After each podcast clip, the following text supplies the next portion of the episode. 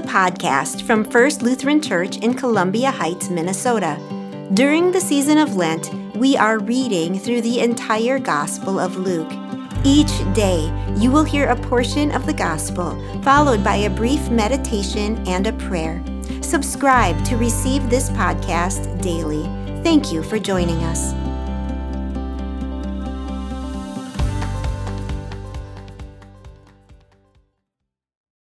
Welcome to First Lutheran's Lenten podcast. We're reading the entire book of Luke together. I'm Michelle Edwards, a member of the congregation, and today I'm reading from Luke chapter 22, verses 1 to 23.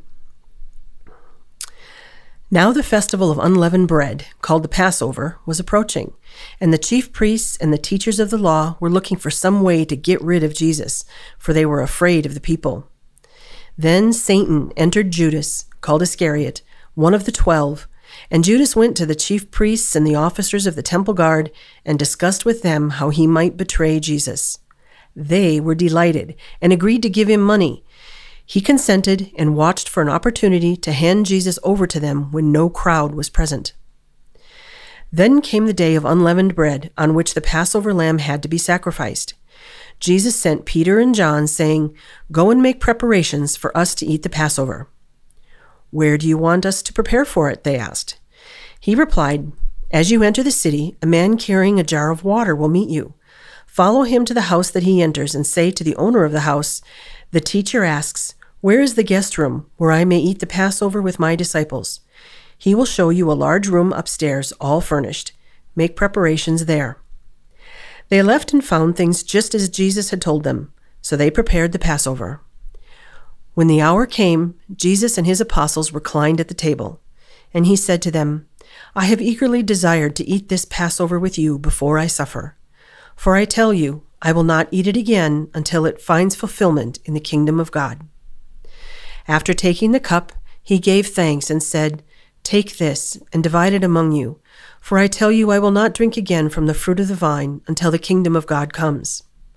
And he took bread, gave thanks, and broke it and gave it to them, saying, This is my body, given for you. Do this in remembrance of me. In the same way, after supper, he took the cup, saying, This cup is the new covenant in my blood, which is poured out for you. But the hand of him who is going to betray me is with mine on the table. The Son of Man will go as it has been decreed.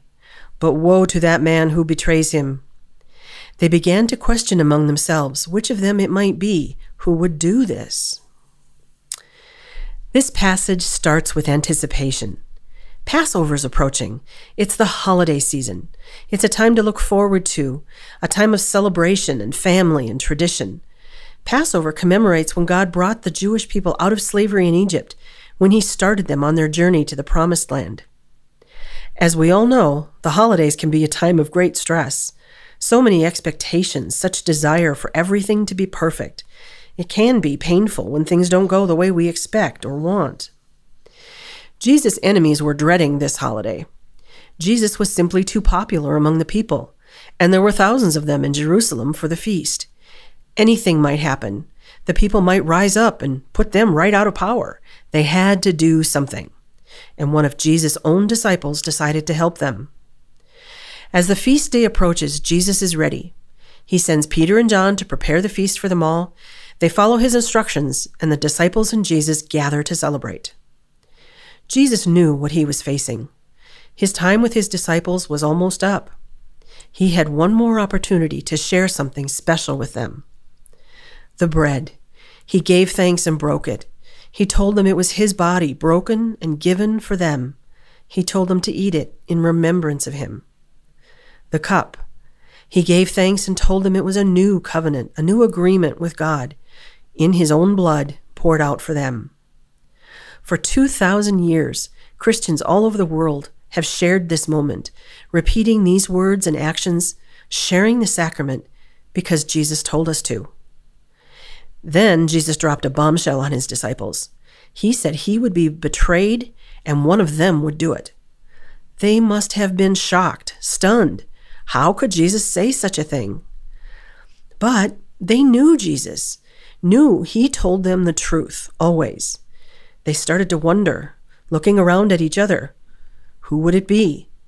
And each one must have had a moment of questioning Could it be me? How devastating to even think it. This is such a profound moment in time. It marks the giving of a precious gift, the sacrament of Holy Communion, the commemoration of Jesus' sacrificial gift of his body and blood to secure our salvation, followed by the incredible statement that one of them, them, Jesus' closest friends, would betray him. What this moment shows me is Jesus' compassion for his disciples and us. He knew the next few days were going to be painful, terrifying, and bewildering for them. He gave them a gift, one that would strengthen and sustain them in the days and years to come. And he challenged them, as he challenges each of us Are we really on his side? Are we ready to sacrifice for him, to stand for him and with him? We must search our own hearts and rededicate them every day to being his followers, to doing our best to follow the example he set for us in obedience, in love, in mercy. Father God, we thank you for sending your Son to us to sacrifice for us and pay our price. Help us to remain faithful and committed to your service, no matter what the sacrifice. Amen.